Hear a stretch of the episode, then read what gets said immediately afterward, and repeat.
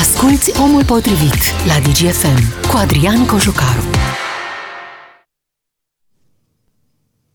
Salutare oameni buni, mă bucur să ne reauzim pe frecvențele DGFM. Este 13 și 5 minute, începe o nouă ediție, începe un nou sezon de Omul Potrivit. Sezonul 2, un sezon care debutează acum în această toamnă. Eu sper că sunteți din nou la fel de aproape de noi pe frecvențele DGFM, așa cum ați fost și în prima jumătate a lui 2021. Urmează o toamnă extrem de încărcată, extrem de plină. Aveam oricum pe cap această pandemie care tocmai a venit cu valul 4. Astăzi uh, vă dau din casă, ca să spun așa, vorbisem să vină la, Digi, la DGFM în prima ediție din noul sezon la Omul Potrivit, premierul Florin Câțu. Să începem sezonul cum se cuvine. Doar că e puțin prins cu alte treburi. De când am vorbit și până astăzi, lucrurile s-au schimbat. La această oră, premierul este la Palatul Cotroceni, convocat de președintele Claus Iohannis la o discuție ca să vadă dacă găsesc sau nu o rezolvare la dita scandalul politic iscat săptămâna trecută după ce premierul l-a demis așa, direct, pe ministrul justiției Stelian Ion. Între timp, USR Plus lucrează la moțiunea de cenzură pe care speră să o depună oficial până la urmă, încă se caută la semnături, ca să spunem așa. PSD așteaptă pe margine și cere chiar alegeri anticipate ca să susțină o moțiune de cenzură USR Aur. La finalul săptămânii trecute, așa cum știți, Claus Iohannis a ieșit de la Palatul Cotroceni și a anunțat că USR plus Aur, ca să spunem așa, e o coaliție foarte toxică și nu ar trebui să se întâmple lucrul acesta. Despre toate aceste lucruri discutăm astăzi, pentru că sunt foarte multe lucruri care se întâmplă la această oră pe scena politică și încercăm să deslușim cine pierde și cine câștigă din toată această vrajbă. Câștigăm noi ceva? Câștigă ei ceva? Adică oamenii ăștia, ca să facem așa o metaforă, sunt în acest moment, hai să spunem, într-o mașină. Trei băieți într-o mașină. Unul e de la USR+, unul e de la PNL, unul este de la UDMR. Doar că în mașina aia mai e și proprietarul, cum ar fi uh, șeful PNL, să spunem, da? Deci șeful PNL stă în spate, iar uh, conducătorul auto, premierul, e la volan.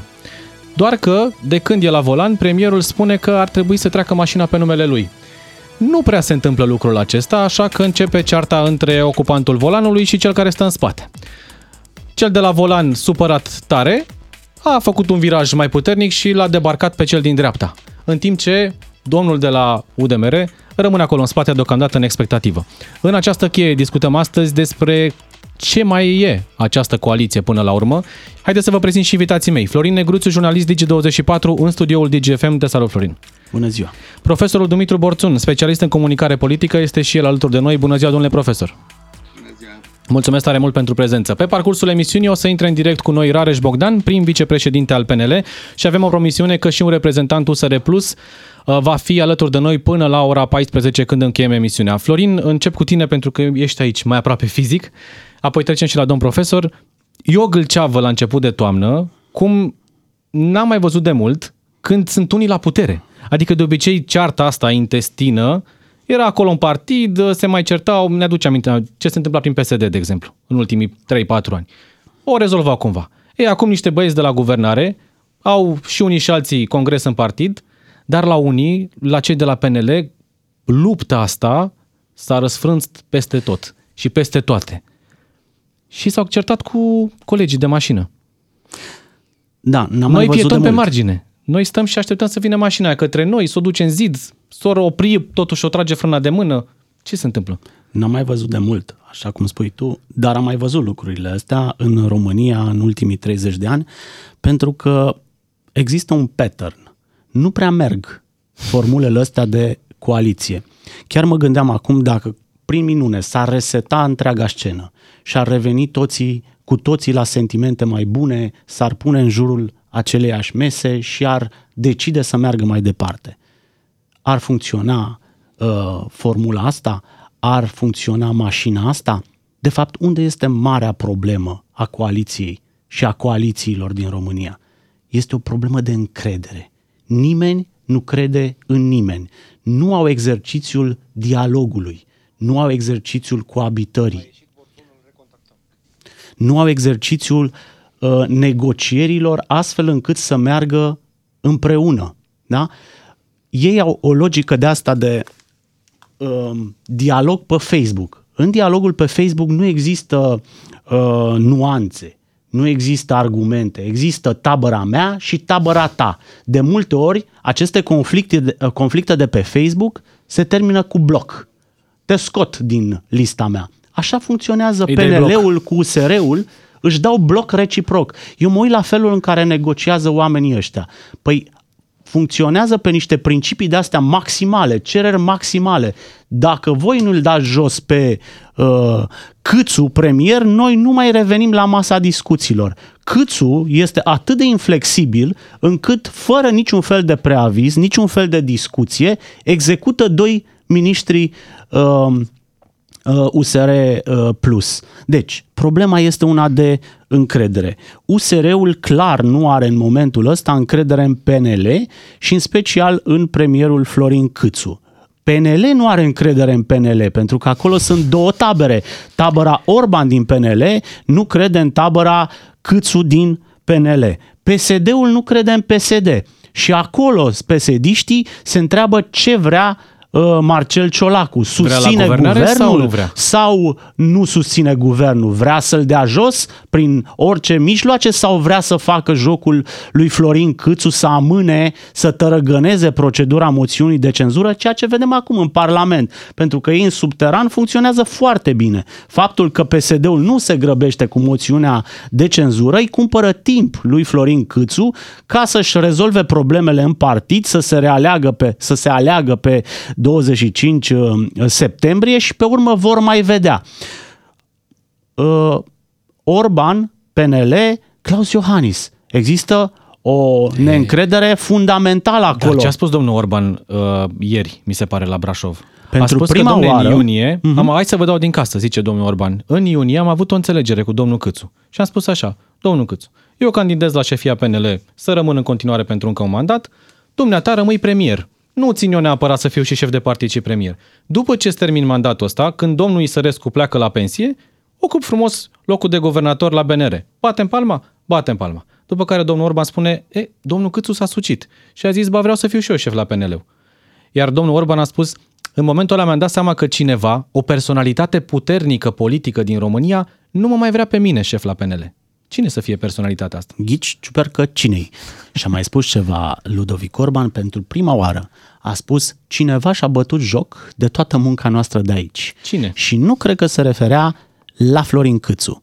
Cred că este prima ieșire a lui Ludovic Orban în ultimii ani de zile împotriva celui care a făcut sau celui care el consideră că a făcut jocurile în partid și care l-a debarcat de la Palatul Victoria și acesta este unul singur. Apoi, dăm... evident, există o neîncredere între USR și Claus Iohannis, președintele Claus Iohannis. A ieșit brutal. A ieșit cu piciorul foarte direct pe... brutal. S-a deconspirat. A adoptat o politică partizană. Președintele în prima fază a fost, nu, peste partide, cu mesajul ăla împăciuitorist, nu? Uh, suntem uh, adulți, Băgați suntem responsabili să da. vorbim, să negociem, după care la două zile vine cu un atac brutal, partizan, politic, exact pe punctajul PNL împotriva USR+. L-a în peisajul astăzi. ăsta, în care nimeni nu are încredere nimeni, mă întreb ce șanse ar mai avea o coaliție dintre mai multe partide să guverneze România? Și tu și profesorul Borțun sunteți foarte vechi în politica românească de analiză. Domnule profesor, băieții ăștia s-au mai certat odată. În analiza de politică. În analiza de politică, da. S-au mai certat odată. Domnul Câțu l-a dat afară pe Vlad Voiculescu, după care au stat la masă și au zis gata, gata, gata, mai facem o dată un protocol, promit că nu se mai întâmplă. A venit acum, la fel, cu aceeași procedură, l-a dat afară pe Stelian Ion, după două minute l-a sunat și pe domnul Barna și pe domnul Cioloș și a spus eu v-am spus că eu decid și eu tai și spânzuri. Băieții ăștia au spus, domne, avem un protocol. Iar acum totuși, hai că ieșim, hai că nu ieșim de la guvernare, hai că mai facem un protocol, hai că nu mai facem. Ce mai poate ține împreună, domnule profesor, această coaliție? Că o hârtie nu o ține, e, vedem. E, da, da, e foarte greu în momentul în care ai mult prea multe personaje politice bolnave de egocentrism. Egocentrismul este acea boală a cunoașterii în care tu nu te vezi decât pe tine și propriile tale interese, propriile tale nevoi, propriile tale aspirații și consider că singurele valori autentice sunt propriile tale valori. Toți ceilalți sunt ori greșiți, ori în curs de a deveni cum ești tu. Și atunci îi ajuți. Acest tip de egocentrism te face să nu mai ții cont de parteneri, să nu mai întrebi, deci parteneri de coaliție cu care ai bătut palma, cu care ai un protocol. Genul ăsta de comportament, cum a procedat domnul Câțu și cu Vlad Voiculescu, atunci USR-ul a zis înghițim broasca asta. Au și folosit metafora. Pe urmă, s-au trezit cu ministrul finanțelor, procedeu asemănător. Pe urmă, cu ministrul justiției. Un om care fusese propus ca alternativă pentru funcția de premier, să nu uităm, de către USR+. Deci un om echivalent ca valoare politică și administrativă. Un om deosebit, care a încercat să aplice ceea ce a promis uh, coaliția în momentul în care a venit la putere. Ba, în momentul în care a intrat în campania electorală. A promis că va desfința secția specială. Nu au făcut-o. Nu pentru că n-a vrut uh, ministrul justiției, pentru că nu a fost lăsat să o facă. Pe urmă, vrei să treci pe ordonanță de urgență un proiect, cum este proiectul Angel Saligny, care, care înseamnă 50 de miliarde, uh, dați cui vrei tu prin anumite portiții pe care le-ai lăsat în textul uh, ordonanței. Că asta e marea uh, acuzare, acuzație pe care... De aici a pornit eu, totul, da. Da, eu aduce USR-ul. O spun pentru cei care ne urmăresc, că nu toți au urmărit uh, etapele uh, acestui conflict. USR-ul a venit și a spus, domne, sunt uh, surse de fraudă acolo. Ați lăsat niște porți deschise pentru fraudare. Vrem să refacem și să batem palma pe același text nici vorbă. A, a vrut să accelereze uh, ordonanța de urgență, ministrul justiției nu i-a trimis la timp, așa cum vroia uh, domnul Câțu în seara aia, uh, uh, avizul și l-a schimbat. Un fel de gest de scârbă, de detașare și de lehanică. Lasă-mă în pace, du-te și du-te acasă că eu vreau să-mi rezolv aici niște probleme. Păi, dar partenerii tăi de coaliție. Tu nu puteai să guvernezi dacă acești, aceste partide mm, nu, nu băteau palma cu tine și nu făceau o înțelegere. Nu vrem să ținem cont de înțelegere. Și aici, pe lângă lipsa de încredere, și cu care sunt foarte de acord cu ce a spus domnul Florin Negruțiu, și pe lângă lipsa de cultura dialogului, aș adăuga și egocentrismul incapacitatea de a te pune în locul altuia, incapacitatea de a asculta cu adevărat, se numește în psihologie ascultare activă. Să asculți cu adevărat ce spune celălalt și să-l înțelegi în dreptul lui. Adică în dreptatea lui, în nevoia lui și în interesele lui legitime. Nu! El vrea altceva decât vreau eu. Ăsta este egocentricul. Nu mă interesează. Să văd cum îl fac, adică cum îl manipulez. Uh, și uh, asta explică și incapacitatea noastră de a avea un dialog civilizat cum spunea domnul Negruțiu. Pentru că dialogul civilizat înseamnă să-l asculți cu adevărat pe celălalt. Că altfel se transformă într-un dialog al surzilor. Fiecare aude doar ce spune el. Înțelege doar ce spune el sau doar ce vrea el să înțeleagă, adică doar ceea ce seamănă cu propriile lui uh, idei. Cu ideile celuilalt nu are treabă și uh, lor li se pare că dialoghează. De da, fapt, da, asta e formă de dialog, da. E o formă foarte ciudată de dialog. Ce așteptăm să dialog. avem astăzi? E vorbărie. Exact. Vorbim împreună, dar nu comunicăm. De ce? Pentru că fiecare a plecat cu ideile care a venit de acasă. Asta înseamnă că n-a fost dialog. Dialogul real este o imbricare, o întrepătrundere între doi subiecti care schimbă între ei informații, argumente, idei și valori. Și de multe ori și atitudini. Încă îți dai seama de multe ori, uite, atitudinea lui e mai, e mai rezonabilă decât a mea.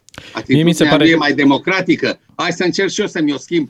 Deci asta este. Dialogul real este, cum să vă zic, hrănitor pentru ființa umană. Ăștia bărnau. Ăștia vin cu ce au ei în cap, dau din gură, vorbesc, fac declarații la plesă și pleacă. Și până apar ceilalți care dau și ei din gură, fac declarații la plesă și pleacă și ei. Și noi stăm și ne uităm. Corect. Dacă tot am început emisiunea cu o metaforă, uh, plastic așa, îmi vine în minte acum o altă scenetă. La țară, acum 50, 60, 70 de ani, poate se mai practică și acum, se mai făceau căsătorii din interes. Familia X da. avea un băiat, familia Y avea o fată, ei nu se plăceau neapărat, poate un pic așa erau cam pe aceeași undă, și au zis, bă, hai să rămână cumva averea asta între familie aici, vă luați și voi, nu contează că n-ați mai stat împreună, nu contează, vă, vă înțelegeți voi până la urmă. Mi se pare cumva, așa s-a născut și coaliția asta. Adică PNL, USR, UDMR, ori fie cumva pe aceeași optică politică față de, uh, diferit față de PSD și AUR. Dar nu era o iubire din, de la prima vedere și n-a fost așa Nu. cu, cu Nu romanțe. era iubire. Iubirea este când sunt interese și valori comune. Se mai numește valori împărtășite. Nu le au pe toate, dar au avut niște interese și obiective comune. Ori asta te pot aduna măcar în calitate de tovarăș de drum, dacă nu de tovarăș de idei. Însă ei au avut câteva idei comune, cum ar fi necesitatea reformei. Societatea românească trebuie reformată. Chit că există o mare rezistență în fața schimbării, pentru că așa e profilul psihologic al poporului român. Doar că nu Urmăriți- înțeleg cum. Cum ar trebui să facă asta? Adică știu și ei că da, trebuie să facă reforme, doar că atunci când au ajuns să le pună în practică, unii văd în stânga, da, îi unii costă văd în dreapta. politic. Îi co- corect, îi costă electoral. Și atunci, pentru că ei nu au suficient de capacitate de comunicare, de uh, explicare, de motivare, de schimbare a referențialului în care gândesc multe categorii umane din țara asta, ei să sperie, zic, bă, dacă schimbăm ceva, sar ăștia care vor să rămână cum au fost. Uh, uh, renunțăm. Deci există o pliere de asta de tip uh, oportunist uh, pe uh, materialul clientului, fără să încerci să propui un alt set de valori, un alt tip de, uh, de un alt, alte reguli ale jocului politic și alt tip de acțiune democratică. Iată de ce pierd toți când vin cu idealul uh, schimbării. Numai că cei, cele două uh, corpuri mari de care vorbim, PNL și USR Plus, au avut această uh, chestie împreună pe care, care îi făcea credibil și fe, făcea fezabilă ali, coaliția de guvernare și au mai avut câteva lucruri care țin de anumit, dar nu toate valorile. De pildă, dacă urmăriți, uh, USR-ul este împotriva uh, împletirii politicii uh, uh, statului cu biserica, ei sunt pentru un stat laic. Asta înseamnă separarea uh, statului de biserică. De aceea nu au votat pe Constituție. Nu pentru că au ceva împotriva uh, uh, religiei sau fiindcă nu cred în Dumnezeu, cum au interpretat ortodoxii noștri Corect. Și mai sunt, talibanii câteva, și mai sunt peste câteva lucruri. Eu, De exemplu, zero taxe pe salariu minim. USR susține, PNL nu a susținut și iată la PNDL Exact. 3. Deci, ca Uh, să doar o termin secundă. ideea, ei nu Vă rog. sunt pentru, pentru uh, uh, uni, unirea asta dintre stat și biserică. Uh, uh, Orban spune în, uh, în moțiunea lui de lansare uh, a candidaturii, spune clar că se întoarce la biserică și va avea ca partener uh, POR-ul. Iată lucruri în care diferă, într-adevăr. Dar sunt și lucruri în care ei ar fi coincis. Știți unde n-au coincis? În ritmul schimbării, în priorități și în modalități, în proceduri.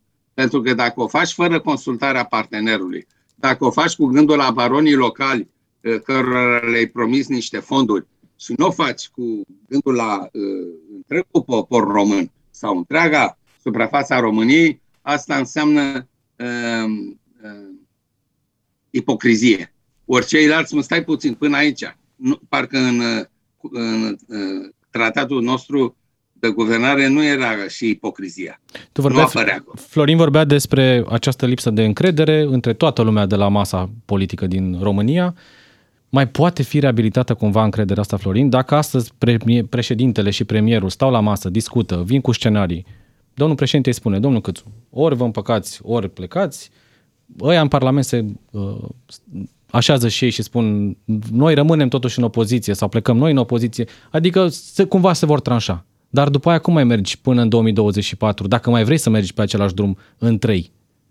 Asta se poate face dacă președintele este o soluție și nu o parte a problemei. În momentul ăsta avem un actor constituțional care are obligația la dialog cu toată lumea. Mediator, spui tu. Exact. Este Nu, președintele e, României. e obligat prin Constituție. Da. El ar trebui să Deci nu e rezolve obligație acest conflict, morală. nu să E îl amplifice. constituțională. Sigur, Corect, da. este o obligație constituțională. Exact. El are obligația să rezolve această criză, nu să bage cărbuni în criză, nu să o amplifice. Deci m-aș fi așteptat de la președintele României ca în locul acelei postări anti-USR, care a mers la rupere, la scoaterea definitivă a USR-ului de la guvernare, președintele să încerce un dialog cu PNL, USR Plus și UDMR. Vă mai înțelegeți? Mai puteți merge împreună? Asta este ce cereți maximal, puteți să lăsați de la voi și după câteva ore de discuție ar fi putut ieși cu o soluție. Mi se pare că este uh, fiecare a mers mult prea mult în conflictul ăsta și nu știu dacă cineva își dorește în momentul ăsta refacerea coaliției așa cum a fost. Impresia mea este că USR Plus a fost împins afară de la guvernare și poate că le și convine o perioadă de opoziție în care să se refacă în opoziție cu Partidul Național Liberal. Un minut mai avem până la pauza de publicitate și apoi vin știrile, după care reluăm discuția. Vă rog, un minut, domn profesor. În, în minutul ăsta vreau să adaug ceva. S-ar putea întâmpla asta dacă unul dintre actanți ar zice stop joc, îmi cer iertare, am greșit, îmi pare rău. Deci acest gen de uh, poate întoarce, să știți, cursul. Și vă spun ca piarist care am gestionat multe situații de criză, și am reparat imaginea multor oameni care greșiseră. Ha, deci se, se numește mistake management. Cum gestionezi o greșeală?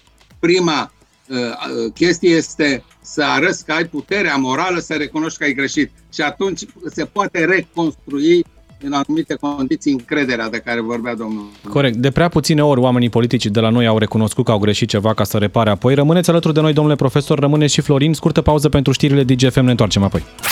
Omul potrivit este acum la DGFM. Ca să știi. Ne-am întors în direct și o informație obținută chiar acum câteva secunde de colegii de la Digi24, informație obținută pe surse de la întâlnirea care a avut loc ceva mai devreme, o întâlnire de vreo 40-45 de minute între președintele Claus Iohannis și premierul Florin Câțu, după ce președintele l-a chemat la Palatul Cotroceni pe premier. Spun colegii de la Digi24 că Florin Câțu are în continuare susținerea președintelui Claus Iohannis. Despre asta a fost și discuția de la Palatul Cotroceni. Florin Negruțiu în continuare în studio. Deci, domnul Câțu are spatele asigurat, să spunem așa, din partea președintelui, profesorul Dumitru Borțun și el alături de noi, Florin. Cum a avut-o de la bun început, să nu-și închipuie cineva că Florin Câțu a făcut ce a făcut de capul lui. Premierul Câțu nu poate să rupă coaliția, nu poate să dea afară ministrii partenerului de coaliție fără să aibă spatele asigurat, cum spui tu. Um, deci rămâne... Sunt două soluții în momentul ăsta. Un guvern PNL-UDMR va fi un guvern minoritar susținut pe față sau pe dos de PSD din Parlament. Pe față, cred că este destul de greu PSD-ului să explice electoratului de ce susține un guvern pe care amenință că îl dă jos. De un an cere. Pe DOS s-a mai întâmplat lucrul ăsta, colaborarea dintre PSD și PNL este lungă, este rodată și cred că asta este formula care are în momentul ăsta cele mai mari șanse de reușită pentru că PSD vrea un singur lucru. Guvernul să se compromită și el să-și ia partea. Vor fi foarte mulți bani din PNRR, din PNDL și de unde ori mai veni miliardele de euro, iar PSD are nevoie de uh, bani și de funcții pentru clientela politică. Deci o altă tu, variantă... Tu care învie USL, practic. Așa, nu neapărat. Pe la nu colțuri. neapărat. Va fi un guvern PNL care se va uh, epuiza în următorii patru ani. Da, trebuie să le ceva și celorlalți dacă te susțin pe la colțuri, când mai ai nevoie decât un vot în Parlament. Sigur. Promisiunea va fi nu vă picăm guvernul. Nu vă trântim guvernul, vă ținem în viață, vă ținem în sfori până când se termină guvernarea. Eventual în ultimul an vă dăm jos. Asta este prima variantă, care în momentul ăsta are șanse mari de uh, reușită. A doua variantă este refacerea, nu știu cum, a coaliției de guvernare, întoarcerea USR-ului în coaliție, dar fără Florin Câțu. E, în condițiile în care Claus Iohannis ține foarte mult la Florin Câțu, nu știu cât de realizabilă este în momentul ăsta această variantă. Cert este că ea va fi zguduită în continuare de conflicte, această uh, formulă de guvernare, pentru că, unu, nu există știința colaborării în coalițiile de guvernare și vedem ce s-a întâmplat și în CDR, vedem ce se întâmplă și acum, deci în 20 de ani n-au învățat absolut deloc politicienii să guverneze împreună și să-și vadă scopurile dincolo de lucrurile care îi despart, pentru că ei se urăsc istoric acolo. Și să ne vadă și scopurile, cu... să nu uităm de noi. Nu? Teoretic ar trebui să fie despre noi, nu despre e, ei. uite, eu am uh, abandonat de mult iluzia asta, încă de la primele ore ale dimineții, cum se zice la televizor, că acesta este un guvern reformist. Uite, avem aproape un an de zile, ei au câștigat alegerile spunându-ne că vor face reformă în justiție, în stat, în administrația sănătate, în publică, educație. în educație, în sănătate și așa mai departe. Și după un an de zile, zero reforme, nimic, nada.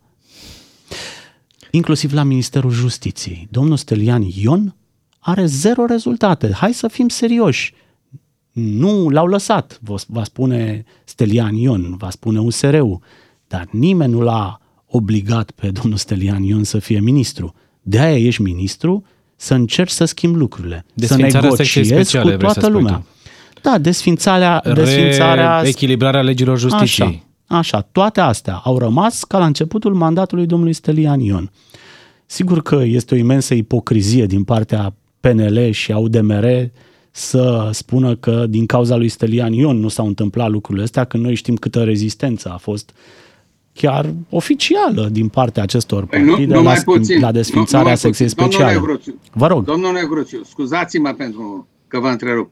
Vă rog, nu a încercat Stelian Ion să organizeze un uh, uh, concurs? Un concurs. Nu era chiar concurs, mă Dar... rog, nu găsesc cuvântul. Uh-huh. Pentru, pentru procurorii uh, uh, conducătorii de parchete, Sigur. De ce i s-a dat peste mână? Până în momentul deci... ăsta, dacă tragi linie și faci bilanțul lui Stelian Ion, vezi că nu s-a schimbat practic nimic de la începutul mandatului și până astăzi. Asta spuneam.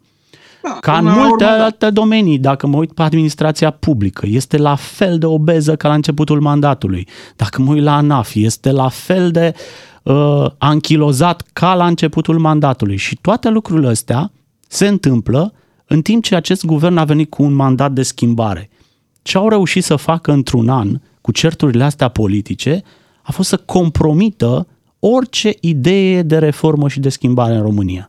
Da? Dar vezi, Luca Turcan spunea la sfârșitul săptămânii trecute că toate reformele care nu s-au făcut în guvern sunt cele care sunt din cauza USR-ului. Ei, da. Noi că ăștia la PNL am făcut. Că pe noi ne adică interesează, MAI-ul, de că exemplu, pe noi ne interesează din cauza complet. cui nu s-a făcut. Pe noi ne interesează să avem servicii de sănătate mai bune, avem? să avem nu, sigur că nu avem. Ai siguranța să cetățeanului? Avem, uh, o interacțiune cu statul minimală când este vorba despre plata impozitelor avem. și taxelor. Avem? Nu avem. E România uh, o, o țară sigură, cum spunea domnul Bode? Avem o țară nesigură, sigur, nu este la fel de nesigură ca Columbia, dar dar suntem, nu vrem, nu suntem nostru, nu? o țară în care eu ca cetățean, atunci când am o problemă, nu știu dacă să apelez neapărat la organele noastre, pentru că știu că de obicei nu se rezolvă. Domnule profesor, în cele două scenarii anunțate de Florin mai devreme, cu un guvern minoritar PNL-UDMR sau cu alte înțelegeri, USR-ul ar trebui să fie în opoziție. M-am uitat zilele astea pe paginile liderilor principali de la USR și pe pagina partidului de Facebook, foarte multe comentarii din rândul simpatizanților lor critice. Domnilor, vi l-au dat afară, ni l-au, ni l-au dat afară pe Vlad Voiculescu, ni l-au dat afară pe Stelian Ion. De fiecare dată voi ați făcut pasul în spate, voi ați venit cu împăcarea, hai să reluăm discuțiile. Acum, de ce să plecăm de la guvernare? Să plece ei. Și simpatizanții USR Plus nu sunt de acord cu această trecere în opoziție. Au spus, ați muncit patru ani de zile înainte, în precedentul mandat, ca să ajungeți acolo. Acum sunteți acolo și vreți să plecați înapoi unde ați fost au și ei dreptate, dar dacă ești acolo și ești cu mâinile legate, degeaba ești. Numai așa ca să ai ce povesti nepoților, că ai fost vicepremier sau ministru, nu merge. Oamenii ăștia vor chiar să schimbe ceva conform promisiunilor și nu pot, pentru că chiar nu au fost lăsați. Eu nu am spus adineauri ă, de ministrul justiție doar ca să îl contrazic pe domnul Negruțiu să spun, ba, s-a făcut ceva. Nu s-a făcut, aveți dreptate dar pentru că el a încercat să facă. Dumneavoastră a spus, ești ministru, uh, conduc ministerul. A încercat să facă. Schimbă ceva, a încercat să schimbe. Nu are cu cine, pentru că de sus îi se spune n-ai voie fără să mă consult pe mine. Deci Asta spunea Stelian de... Ion, că cineva de acolo nu a vrut niște lucruri și de asta i-a fost tăiat capul, să spunem așa. De-aia vă spun. Eu vă spun, varianta asta pe care a formulat-o domnul Negruțiu și care e fezabilă până la urmă, PNL-ul DMR cu susținere pe față sau pe dos a PSD, vă atrag atenția din experiența pe care o avem cu toții, că sprijinul PSD este un măr otrăvit.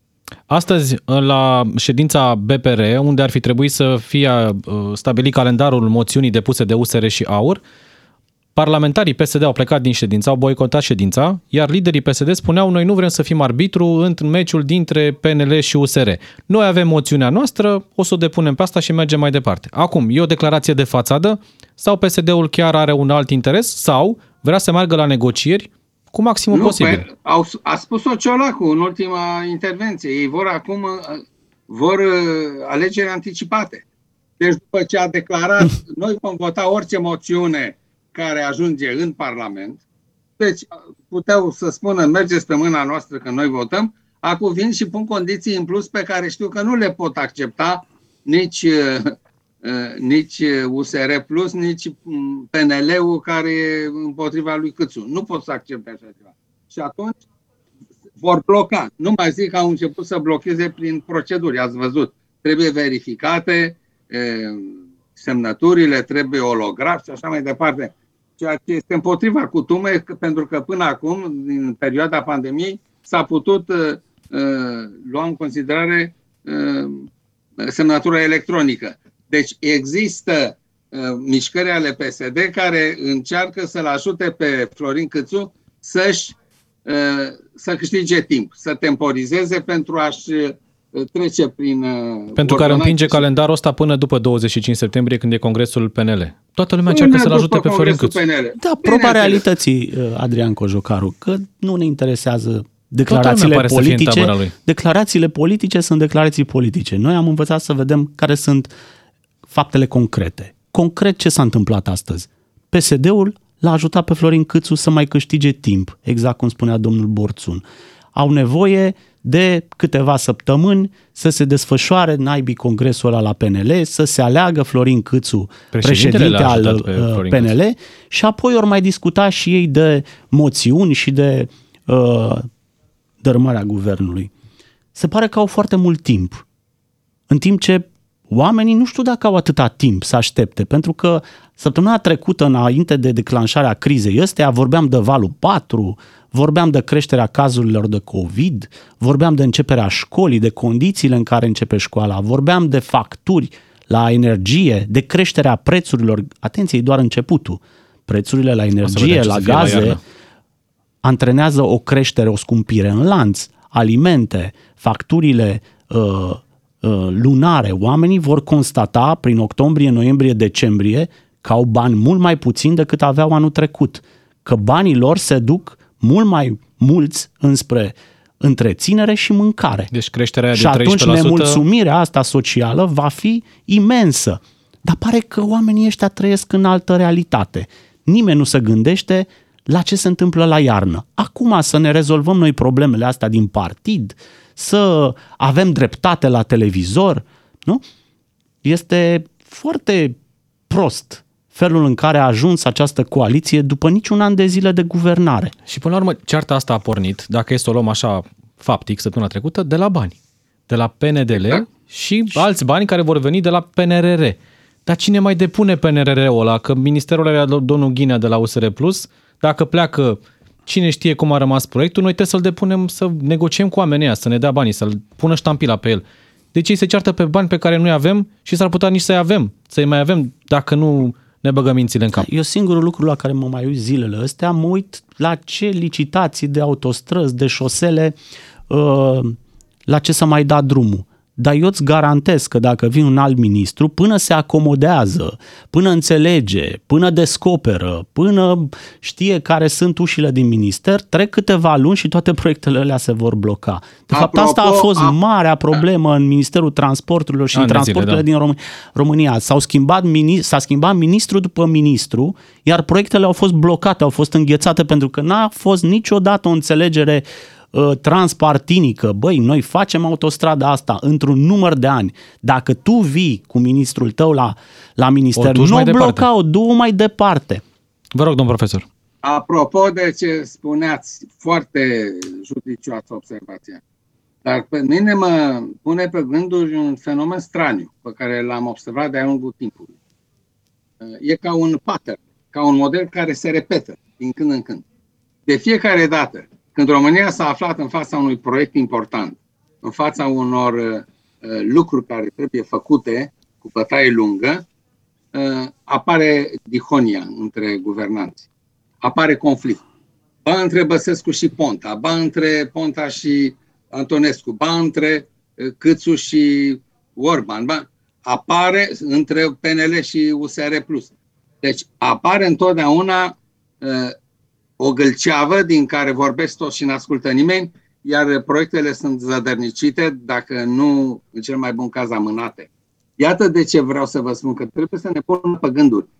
Treaba asta o venit din afara țării, de la niște păpușari care își bat joc de noi și joacă pe sfori eh, niște păpuși care se numesc oameni politici și noi ne uităm ca niște naivi la ei de jos în sus și de fapt sunt niște marionete, sau pur și simplu suntem incapabili, cultural vorbind, psihologic vorbind.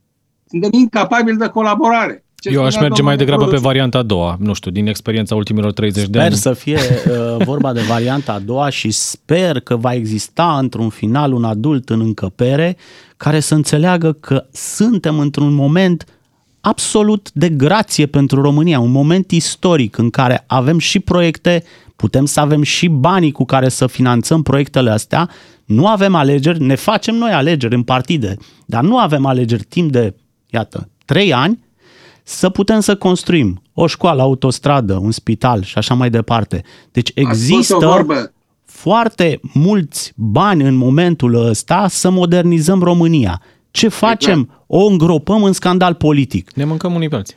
Vă rog. Sper că președintele va putea într-un final să îi adune pe toți și să rezolve, pentru că știi ceva? De fapt este eșecul lui. Dacă acest guvern, această coaliție pe care și-a dorit-o să modernizeze România, eșuiază după numai un an, indiferent cine a declanșat criza, este eșecul președintelui. Vă rog. A spus o vorbă mare, Adina, a spus, sper să existe un adult în cameră. Cuvântul adult e cuvânt cheie pentru că ceea ce vedem, tot acest tablou politic poate fi sintetizat, dacă îmi permiteți, într-un singur cuvânt, infantilism. Nu știu dacă ați fost vreodată la un loc de joacă pentru copii, mai ales la groapa cu nisip, unde sunt copilași mai mici. Se ciocnesc unii de alții, nu se observă, nu țin cont de celălalt, se lovesc din greșeală, din atenție, se împing, încep să plângă, se ceartă pe jucării, trage fiecare de jucăria celuilalt, să ceartă pe, pe Angel Saligni și pe alte jucării. Fiți foarte atenți ce vă spun, că acest tip de comportament infantil este specific oamenilor noștri politici. Nu trebuie să ne dăm seama cât e de grav și să încercăm să căutăm oameni maturizați din punct de vedere psihologic. Acești oameni nu sunt uh, terminați în, din perspectiva dezvoltării personalității. Au rămas cu psihologia cu, uh, generală a personalității pe la 16 ani, 25 de ani, în cel mai bun caz, nu știu, 30 de ani. Nu sunt la vârsta la care arată, pentru că au comportamente de, de tip așa, retardat. Da. E un moment e un în moment care, dificil. Exact, în care trebuie să avem să găsim un om politic care Mai să poată să spună, domnule, am, pas în spate, am să greșit privească. și noi am greșit și noi am greșit și noi ne mai certăm, da? Dar nu mergem cu supărarea asta la nesfârșit pentru că avem scopuri comune, nu? Avem interese comune. Care este interesul comun? Să modernizăm România sau să dacă susținem că modernizăm România cu milioanele, cu miliardele, nu milioanele, cu miliardele de euro venite de la Uniunea Europeană, păi de ce să, cum să-ți bagi joc de proiectul ăsta după doar un an de guvernare? Domnul Cojocaru, mai avem un minut? Mai avem uh, trei minute, domnule profesor. Bun, mulțumesc. Aș vrea să fac o, o precizare pe care am amânat-o Vă rog. la începutul emisiunii, fiindcă nu știam cât ne ajunge timpul. A spus domnul Florin Negruțiu un lucru de mare importanță, cu lipsa de încredere. Am sărit peste ea. Am vorbit despre cultura dialogului, despre alte idei importante pe care le-a lansat.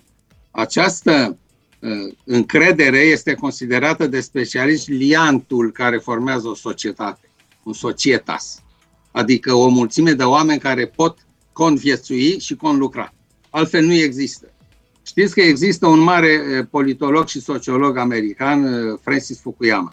El a scris o carte, Trust, chiar așa, e intitulată Încredere, în care face o analiză concretă pe diferite țări și constată așa, că în țările dezvoltate, în țările civilizate la care ne uităm noi cu invidie sau cu admirație, raza de încredere e foarte mare, care merge până la uh, stat, până la guvern în cazul uh, Germaniei sau până la împărat în cazul Japoniei. Raza de încredere mare. În țările nedezvoltate, în țările sărace, în țările înapoiate, raza de încredere e foarte mică. Merge până la vecin și rudă. Mai departe de rudă și vecin, n-ai încredere în celălalt, că nu, nu știi ce-ți rezervă. Iată de ce, iar România, ă, din păcate, intră în a doua categorie, raza Corect. de încredere mică. Asta am moștenit. Deci noi va trebui să avem un program de educație, dacă tot vorbim de România educată, de a dezvolta această aptitudine extraordinar de importantă și de valoroasă a ființei umane, încrederea, încrederea în semeni, încrederea în celălalt. Eu mă leg de ceea ce spunea Florin mai devreme legat de respect și revin la povestea cu oamenii pe care eu i-am cunoscut personal, copilărind la țară, mulți oameni care s-au căsătorit pentru că așa le-au spus părinții, deși nu se plăceau în mod normal, și vorbind cu ei la bătrânețe, i-am întrebat ce v-a ținut totuși împreună 50-60 de ani? Și oamenii spuneau, la început n-a fost iubire, că ne-a spus mama și tata.